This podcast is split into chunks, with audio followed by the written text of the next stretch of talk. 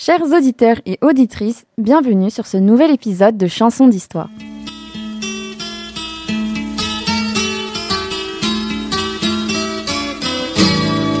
This is the largest group of people ever assembled in one place. I have a dream. Je m'excuse de le faire devant cette assemblée presque exclusivement composée d'hommes.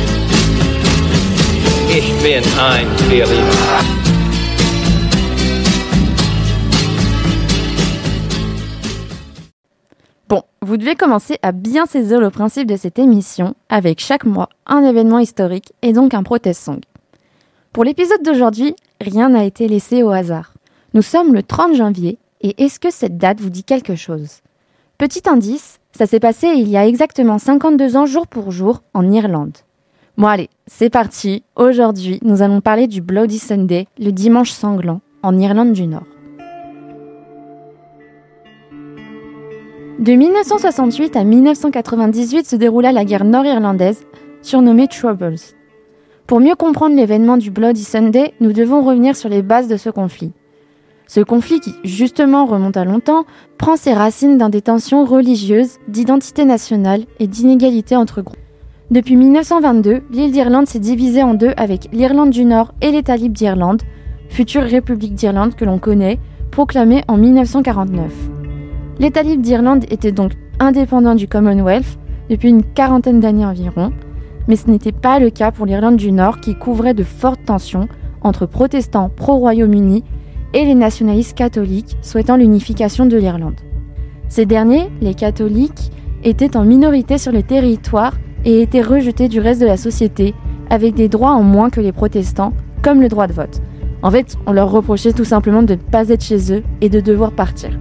Pendant 30 ans, les troupes britanniques et groupes paramilitaires affrontèrent l'IRA, l'armée républicaine d'Irlande et les groupes paramilitaires aussi du coup catholiques, et beaucoup de violences, des attentats à la bombe, des affrontements entre militaires et civils furent le résultat d'un total de 3500 morts et de cicatrices indélébiles en Irlande du Nord. Du coup, on y vient.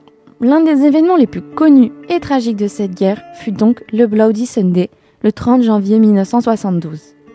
En ce dimanche d'hiver, dans la ville de Londonderry, dans le quartier de Bogside, des civils catholiques irlandais manifestaient pacifiquement pour protester contre la répression et les emprisonnements menés par les forces britanniques. Nombreux de ces manifestants étaient encore des mineurs, des adolescents. Sur place se trouvaient les troupes de parachutistes britanniques et à un moment donné, ces derniers ont ouvert le feu sur les manifestants. Au total, 14 Irlandais furent tués, 13 sur le coup et un quelques mois plus tard succombant à ses blessures, ainsi que 28 personnes blessées. 5 des victimes étaient âgées de 17 ans et les 9 autres étaient âgées de 19 à 59 ans. Les raisons des coups de feu britanniques furent très controversées dans le temps et selon les personnes, car certains défendaient les militaires britanniques en justifiant une situation sous pression, une mauvaise communication, et les soldats eux-mêmes avaient dit répondre à des tirs irlandais. Or, il fut prouvé que les manifestants catholiques n'étaient pas armés. Ce n'est qu'avec l'enquête Saville, lancée par le Premier ministre britannique Tony Blair en 1998, qu'il fut prouvé que les tirs étaient injustifiés face à des personnes non armées et pacifiques. C'est donc en 2010, à la fin de l'enquête, soit tout de même 38 ans après les faits, que des excuses officielles du gouvernement britannique ont été faites aux catholiques irlandais. Cette tragédie secoua le pays entier et engendra d'autant plus des protestations dues à l'indignation de ces meurtres. Le conflit nord-irlandais influença de nombreux artistes à exprimer leur peine et l'injustice de cette guerre, et vous connaissez sûrement le titre suivant, Zombies, du groupe irlandais The Cranberries,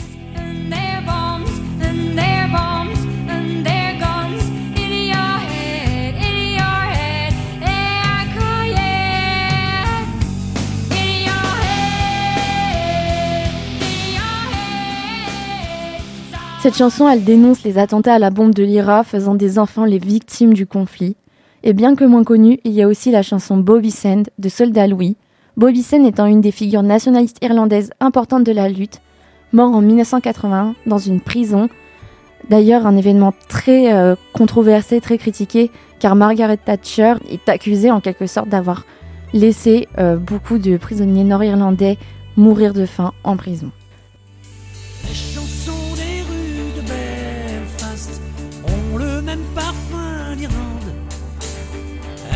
Comme le ciel de Belfast, comme ont pleuré les yeux de. Mais aujourd'hui, nous allons analyser une chanson qui porte évidemment sur le Bloody Sunday. J'imagine que vous avez une petite idée du son, ça semble assez évident vu du titre. Donc c'est parti, tout de suite, Sunday Bloody Sunday de YouTube.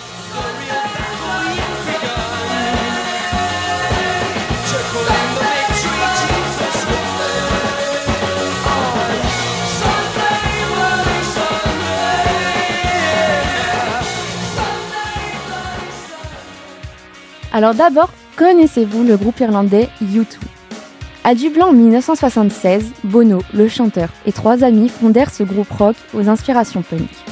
En 1983, le groupe commence à se faire connaître dans le monde grâce à leur album War, où figure le titre Sunday Bloody Sunday. Tiens, tiens, ça nous dit quelque chose, non?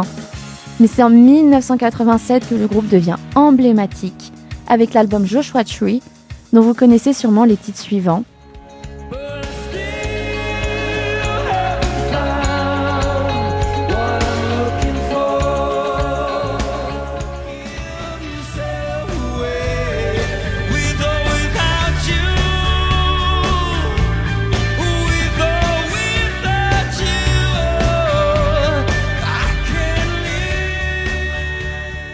Au total, les quatre musiciens auront vendu plus de 200 millions d'albums à travers le monde. Impressionnant, non? Et surtout, U2 est réputé pour ses chansons engagées, et ça tombe bien parce que nous allons tout de suite en parler. Allez, attachez vos ceintures et partons en 1983 lors de la sortie de Sunday Bloody Sunday pour analyser ce titre très dense. Chacune des paroles est très significative et c'est pourquoi je pourrais pas aborder chaque phrase de ce titre, donc je vous invite vivement après ce podcast à aller écouter le titre en entier.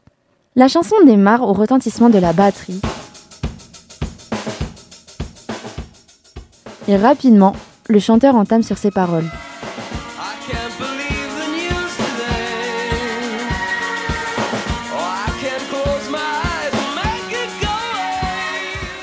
Je cite Je ne peux pas croire les nouvelles d'aujourd'hui. Oh, je ne peux pas fermer les yeux et les faire partir. Et tout de suite, Bono enchaîne sur une partie du refrain.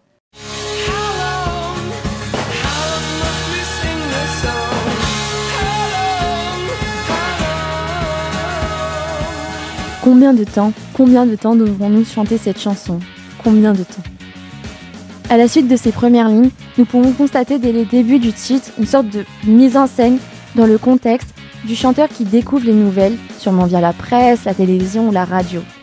Ou dit du coup, je ne peux pas croire les nouvelles d'aujourd'hui. Un ton traumatique entre guillemets est tout de suite donné, et comme le cite l'artiste, je ne peux pas fermer les yeux et les faire partir, en parlant sûrement du coup des images comme s'il avait perçu une scène violente, choquante. C'est alors qu'il se répète combien de temps cela durera, combien de temps, je cite, devons-nous chanter cette chanson, comme pour se faire entendre, que les voix criant injustice portent jusqu'aux oreilles des acteurs de ces combats, et que toute cette guerre cesse. Pour illustrer la guerre, le groupe dessine l'image d'une scène à travers les paroles.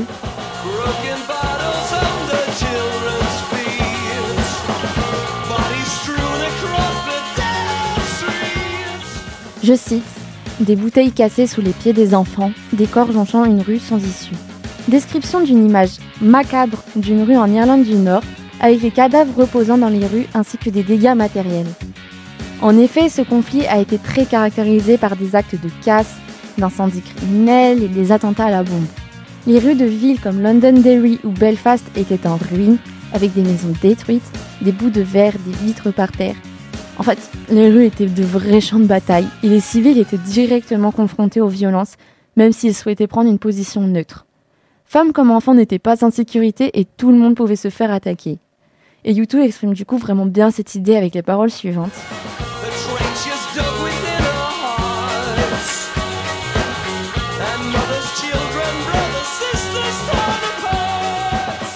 Je cite La tranchée est creusée dans nos cœurs, et des mères, des enfants, des frères, des sœurs ont chacun été déchirés. Ici, nous pouvons comprendre du coup l'impact sur l'ensemble de la population nord-irlandaise. Tout le monde était impliqué, je répète, et lors de ce 30 janvier 1972, 13 familles furent touchées par un décès ce jour même. Il faut savoir aussi que beaucoup de familles furent meurtries par la perte d'un de leurs fils En effet, les groupes paramilitaires de l'IRA, nationaliste catholique irlandais, mais aussi de l'UDA, unioniste protestant, et bien d'autres groupes paramilitaires considérés aussi terroristes à l'époque dus par leurs actes, acceptaient dans leurs troupes du coup de très jeunes hommes encore adolescents. Il y a d'ailleurs des témoignages super intéressants d'hommes qui à l'époque s'étaient engagés dans ces groupes alors qu'ils étaient encore très jeunes et se sont très vite retrouvés enrôlés dans des affaires vraiment bah, tragiques, dramatiques, de meurtres, en étant du coup obligés de tuer, et certains au péril de leur vie, et d'autres ont eu des peines de prison pour cela. Mais alors, dans quel but faire autant de sacrifices?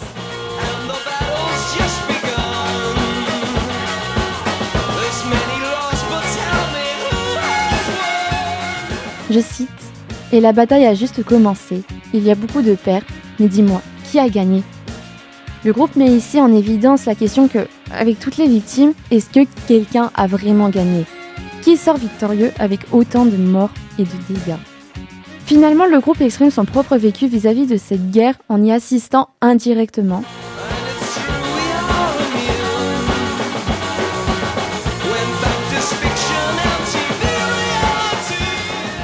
Je cite Et c'est vrai, nous sommes immunisés quand le fait est la fiction et la réalité de la télévision. Ici, nous pouvons interpréter le décalage entre le conflit et le reste du monde, dit immunisé, avec des personnes du coup qui ne sont pas impliquées dans le conflit.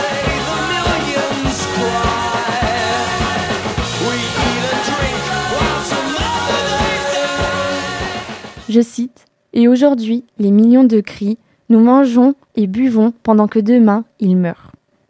L'image est très bien illustrée avec ces dernières paroles, avec l'image du coup de personnes suivant leur train de vie, pendant qu'en Irlande du Nord, des milliers de personnes meurent.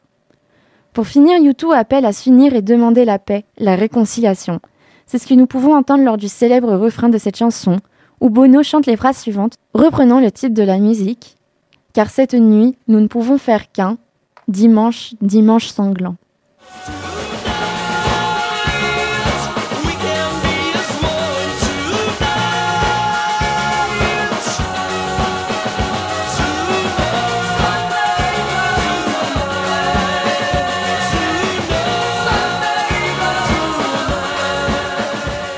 Pour conclure cette analyse et cet épisode de chansons d'histoire, dans un premier temps, je vous invite à vraiment réécouter cette musique car chaque parole, j'insiste, Je n'ai pas eu le temps de parler de toute la chanson, donc je vous conseille vivement d'aller voir de vous-même. Ensuite, il faut bien retenir que Sunday Bloody Sunday de U2 est un titre engagé, mais que le groupe n'a jamais pris parti, prenant la paix et un espoir de réconciliation en Irlande du Nord. Ce sont les multiples actes criminels tant britanniques que ceux de l'IRA qui ont influencé le groupe dans leur album War, bien que Sunday Bloody Sunday traite de l'acte injustifié de l'armée britannique. U2 a donc protesté contre le conflit en général sans prendre parti. Et bien que le titre traite de cet événement en particulier, le contenu parle surtout de la guerre dans sa globalité. Finalement, comme nous l'avons dit plus tôt, le Bloody Sunday laissa une marque indélébile dans l'histoire du conflit nord-irlandais. Pour information, à Londonderry, ville du drame, se tient une grande fresque avec peint les visages des 14 victimes ainsi que leurs noms inscrits en dessous. En 1998 fut signé un acte de paix, le Vendredi Saint, accord de Belfast, mais pour autant, des négociations persistent et les tensions sont toujours actuelles. Le meurtre de la journaliste nord-irlandaise Lyra McKee, le 18 avril 2019, en est la preuve vivante. Assassinée lors d'affrontements de quartier, elle prit une balle qui la tua sur le coup. Ce tragique événement remit sur le devant de la scène le conflit nord-irlandais qui, en vain, n'a pas été réglé dans sa totalité et pose encore quelques inquiétudes. L'Irlande du Nord est encore aujourd'hui un territoire britannique, du Commonwealth, cependant sa population est aujourd'hui à majorité catholique, ce qui pose vraiment quelques réflexions sur la situation par rapport à 50 années auparavant. Bon, avant de vous laisser, si ce sujet vous a intéressé, je vous invite à visionner le film 71 sur Netflix, où l'on peut suivre l'aventure d'un soldat britannique en 1971 à Belfast. Et attention, par contre, le film est vraiment violent, mais n'en reste pas moins très réaliste sur les faits, et surtout, il a un point de vue de l'armée britannique, un point de vue anglais. Du coup, c'est très intéressant de voir les points de vue différents. Mais je vous recommande aussi, et ça vraiment, le reportage sur Arte. Il était une fois en Irlande du Nord, qui se décompose en trois épisodes. Les témoignages y sont vraiment poignants, diversifiés, et ces trois vidéos permettent vraiment de saisir les enjeux et vécus de ce conflit. Vraiment, on retrouve des témoignages de, de victimes nord-irlandaises catholiques comme de victimes euh, de militaires euh, anglais. Du coup, c'est vraiment intéressant de voir les différents points de vue. Voilà, c'était un peu le point culture. Et du coup, on en a fini avec ce quatrième épisode de Chansons d'Histoire. Et j'espère vraiment qu'il vous a plu. Il me tenait particulièrement à cœur car je trouvais le sujet vraiment très marquant. Du coup, je vous remercie pour votre écoute et on se retrouve en février pour un nouvel épisode. À bientôt!